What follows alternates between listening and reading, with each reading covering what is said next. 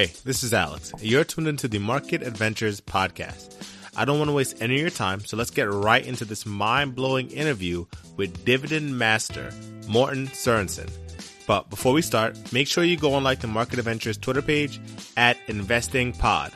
Do it now and tweet me the name of your favorite dividend stock. Mine is AT&T. Let's jump into the interview.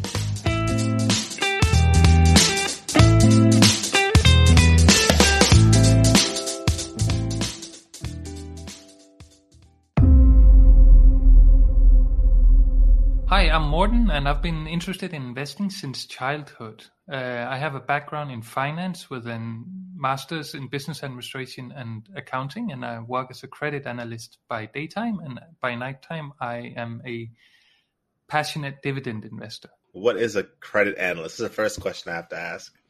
Well, I work in a bank where I look at financial statements uh, every day and uh, basically I am deciding whether or not uh, the bank wants to uh, lend out money to the applicants.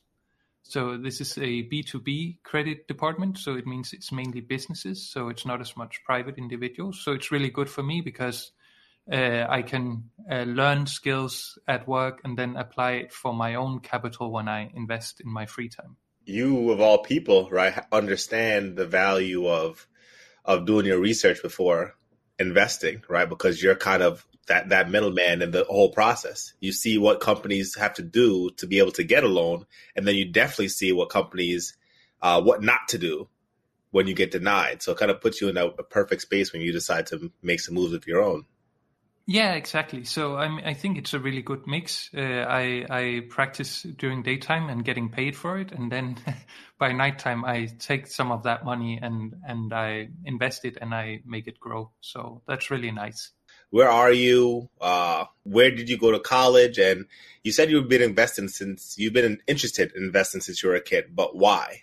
Yeah, okay. So um, I'm from Denmark, which is in uh, Scandinavia. I went to University of Southern Denmark um, and the reason why I started being in, interested in investing is because when I was about eight or 10, my dad decided to give me a free share. It was a share of uh, the, uh, the biggest brewery in Denmark called Carlsberg. And uh, you might say today it's a bit weird to give a kid a, a alcoholic beverage uh, stock, but uh, I, I, was hooked. You know, he, he showed me these um, yellow sites or pages in the news newspaper every day that you could see how the the price had got up and down. This was before the internet, so every morning I would you know run down the stairs when the newspaper arrived and look up the the stock section of the newspaper and see that oh I I made you know a few dollars or something and. I would uh, then slowly start. I, I, wasn't that old, right? So I would start calculating the the percentage of my um, of my the return in percentage and that took a little while and you know i would keep a scorecard and stuff like that and i was just it was so interesting and you know the days it went up it would be a really good days and even a good day what i knew would be a good day could turn into a, a bad day if it went bad um, and I would say, you know, I don't have that stock uh, of Carlsberg still, but um, I don't know something. Uh, kept with me because I really like their products today. So maybe that's why. And uh, since then, it's you know it's just evolved. Uh, I kept on, you know, then my my dad taught me a little bit about investing, not a lot, but you know I would keep hold of the, I would keep looking at the the stock market, and then um, after graduating, I would get a job in a in a bank, and that was customer service, and uh, it just evolved from there. Wow, your dad, your dad sounds amazing. That I think that is, I think that's uh, uh, just transformative. Yeah, right? exactly. Something so small, but like sparking such an interest, and now you're a credit analyst, probably partially because you had that experience. Am I right? Yeah. So I mean, thanks, Dad, and um, it's it's great. And uh, it, it was not about the gift; it was more about we really had good times together when he showed me how to look up in the newspaper and and I, it's really true what you're saying. It, it's a gift and it sparked something, and um, I think everyone should try and do it with their own kids. This your dad gave you a stock, and it sparked your interest, and now you have a very popular Instagram profile, right? I mean, you're probably in, uh, inspiring thousands of people every day with your posts. Why did you? I mean, that probably answers the question why you started Dividend Club, but how did that come about? Um, tell us about your Instagram a little bit, and like I like that this story kind of ties into that because you're doing what your dad did on just a it's a massive scale now. Yeah, and I mean that I never really thought about that, but that's true. I guess I could be inspiring people like like my dad did. Uh, so I'm like uh, giving it away to other people. But if we go back a little bit in the beginning, like I said, I would just look at the share price and I would be excited when the share price went up and sad when the share price went down. And then throughout the next 10, 15 years or so, you know, my strategy evolved I would start, uh, you know, go through uh, Warren Buffett and Benjamin Graham and the whole fundamental parts and, uh, you know, Mr. Market. And sometimes, like uh, Benjamin Graham says, Mr. Market can be uh, like a psychotic friend. Sometimes he's super happy and sometimes he's super sad. And I started thinking that it's a bit strange that you are willing to deal with this uh, weird friend when he gives you uh, what you consider a good price to buy a stock. But at the same time, you are expecting this friend to, uh, you, you need this friend to sell at a higher price at some time. But if you know that he has mood swings, it's, it's a bit, it's, it's a risky play, right? And then I started thinking, you know what, I, I'd actually just like to, to look more at it from a business perspective. So if you look at uh, how can you make money on investing in good quality businesses without having to deal with the market? And that's where the dividends come in. Because when you invest in coca-cola and have a share of coca-cola you you you get a part of that business and they know what they're doing and they will give you a, a small dividend every year.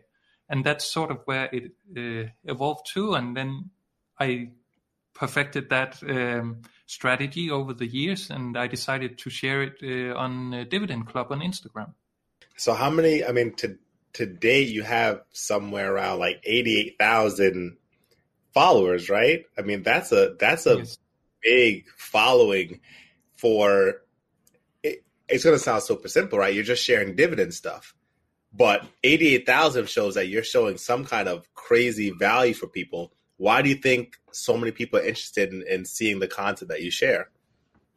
Well, I mean, Instagram itself has been a journey for me. Um, I'm in, in my early 30s and I started uh, a Dividend Club about two years ago. Uh, before that, I did have a personal uh, dividend, sorry, a personal Instagram account, but I never really used it.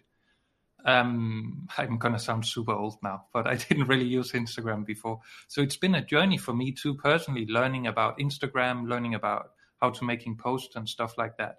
And then in terms of uh, why Dividend Club has become a popular account, I think it's because both because I have a lot of value to to add to the community, and I make my own original posts. There's a lot of uh, accounts out there, you know, sharing generic posts and stuff like that. And then on on top of that, um, it I think a lot of millennials like the idea of passive income and they like the idea of uh, financial freedom. And I think that's what's uh, driven myself too. I I don't particularly like the idea of having to work 40 years before retirement.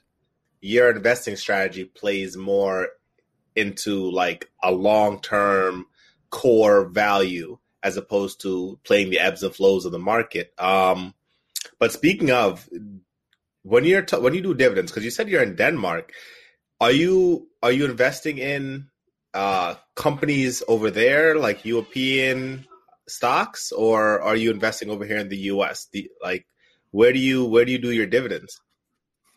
Well, so the thing is that dividend investing, you can even niche down even further. And um, for me, um, I like the particular niche called dividend growth investing. And that is when you choose companies that not only pay a dividend, but they also grow the dividend per share year on year. So um, if you look at how many companies that actually do that, uh, the vast majority are in US so uh, that means that almost my entire portfolio is in the US, and, and I think that's gonna keep that way. I've tried researching why that is, and I can't come up with any real uh, solution other or explanation rather than it's just how it is in the US that you some companies at least tend to to prioritize uh, the yearly increase in dividends very very high uh, compared to European companies. Can you just real just explain to us because we use we've been using this word the whole time, but I'm sure there's some people who don't know um, what a dividend is. Could you just really explain what a dividend is and what a dividend yield is? Yeah, sure. And just to, to get back to what you said for your UK listeners, uh, they do have some uh, good uh, dividend paying stocks uh, too.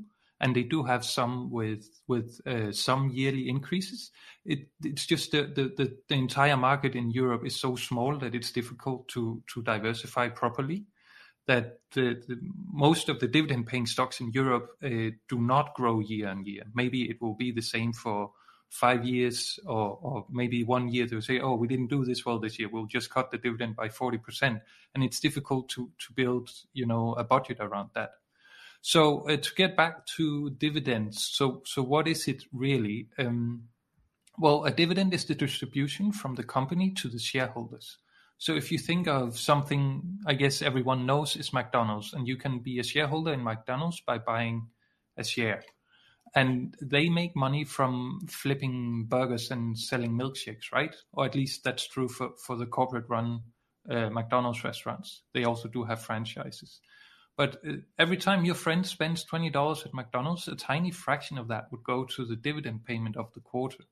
And I don't know about you, but I, I really think it's pretty cool to earn passive income when your friends go for a Big Mac. So, so that is effectively what dividends are and then we talk about the dividend yield, and that's basically you could call it quote unquote the interest rate for um, your for your dividend stocks. So it's a percentage uh, like what you get interest rate on your bank account, but for when you invest in dividend stocks, and it's calculated by taking the dividend per share and divided by the share price. And you know, for the listeners out there, this is a simple concept to remember, and I think you'll get uh, very far with this, especially if you're beginning with dividend investing. When the share price goes up, the yields go down. So if the share price goes up, the yield goes down. And the opposite is also true. When the share price goes down, the yield goes up. And this, I think, will, will help a lot of you, uh, of the listeners, understand the concepts uh, we are going to cover today what there's some companies out there that have like a 10%, 12% yield. And then you have companies like um companies like McDonald's who have they have like a 2% yield. Could you could you talk to us about like what's a safe yield to go after? Like do if they're giving out 10% but they're not as established as like a McDonald's, can we still trust that or should we stick to lower yields with companies that we know have been around for a long time? Like where where's the margin of safety and what should we be looking for? Yeah, so so there's always you know a risk reward uh, uh, play at at this, and uh, what you're basically asking about is the dividend safety. Uh, before going forward, uh, I think it's it's important to to remind everyone a company is not obligated to pay a dividend, and because they paid a dividend in the past doesn't mean that they will pay one in the future. Um, and that's also why I like dividend growth companies because they have a long track record of not only paying a dividend every year but also increasing it. Even though it's not an, an obligation, I think it shows commitment. So back to the dividend safety. Um, one way to assess dividend safety is by looking at what you call the payout ratio. And the payout ratio basically shows how much of the earnings per share is paid out in dividends. If the payout ratio is above 100%, it basically means that they're paying out more in dividends than they are making. And just think of it from your own financial economy. If if if you're spending more than you're earning each month, you need to to you know close the gap somehow, either by savings or by by uh, by borrowing money in the bank, right? And and no one can do that for very long time. So you definitely want payout ratio below 100%. Um, sometimes there can be reasons why a single year above 100% is okay. Um, regarding high yields, you mentioned 10 and 12%. Um, sometimes uh, you know the market is uh, even though i said before can be like a psychotic friend of yours it can also be very efficient. So if the price is down a lot the yield goes up. So you could have a yield that's 10 or 12 percent. That could also mean if uh, the if the market has looked at the payout ratio saying there's no way they can keep up this dividend going forward so we are already anticipating a dividend cut. So if this company that pay has a 10 or 12% yield is deciding to cut the dividend per share by 90%, then that 10 or 12% yield will all of a sudden turn into a 1% or 1.2% yield. And when yeah, when that happens, you will usually see the share price uh, f- uh, decreasing even more, and then that's why I really say it's important to look at quality companies first before looking at the yield because you risk going for the high yields and thinking I'll I'll invest a thousand dollars in this company with a ten percent yield, and then three months down the line they will um, decrease, they will cut the dividend, and you will not have a ten percent yield anymore, and the capital, uh, the share price will have plummeted maybe twenty or thirty percent. So you didn't get the twelve percent yield, and you lost thirty percent of your capital. Wow. Wow, yeah. that was a that was a lot, but that is super that's really important. Wow. So knowing knowing whether the company is strong enough to keep on paying out a dividend plays into that dividend safety then, right? That when you see ten yes. percent, it's more about the company's ability to keep paying than it is about the actual yield, right? Is that, exactly. what, you, that what you meant? Exactly. And um, I think I see that um, I, I should have uh, made like maybe the three most common mistakes, and maybe that's a, an idea for a future post of mine. Um, I'll jot it down at least.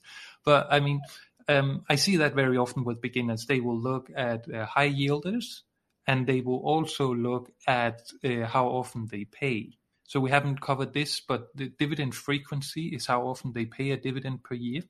So if there's um, most U.S. stocks will pay quarterly, so that's four times a year and some stocks will pay even monthly. And then there seems to be this idea, at least among some investors, that it's better to be paid monthly than quarterly, and that's true. But would you rather have, uh, you know, one dollar every month, or would you rather have four dollars every quarter? Four dollars every quarter is sixteen dollars a year, and one dollar every month is twelve dollars a year. So that's where I think it's more important to look at the dividend yield. And I agree, uh, you need some kind of um, balance between when you get paid, especially if you're going to rely on, on your dividends for, for income, if you don't have another income. But when you're starting out, most likely you're not going to be relying on the dividends because it's going to be relatively small in the beginning. So, so the dividend uh, payment months, I would say, is not that important. That's it for part one of this episode. Make sure you come back for part two of our interview with Morten Sorensen, the dividend master.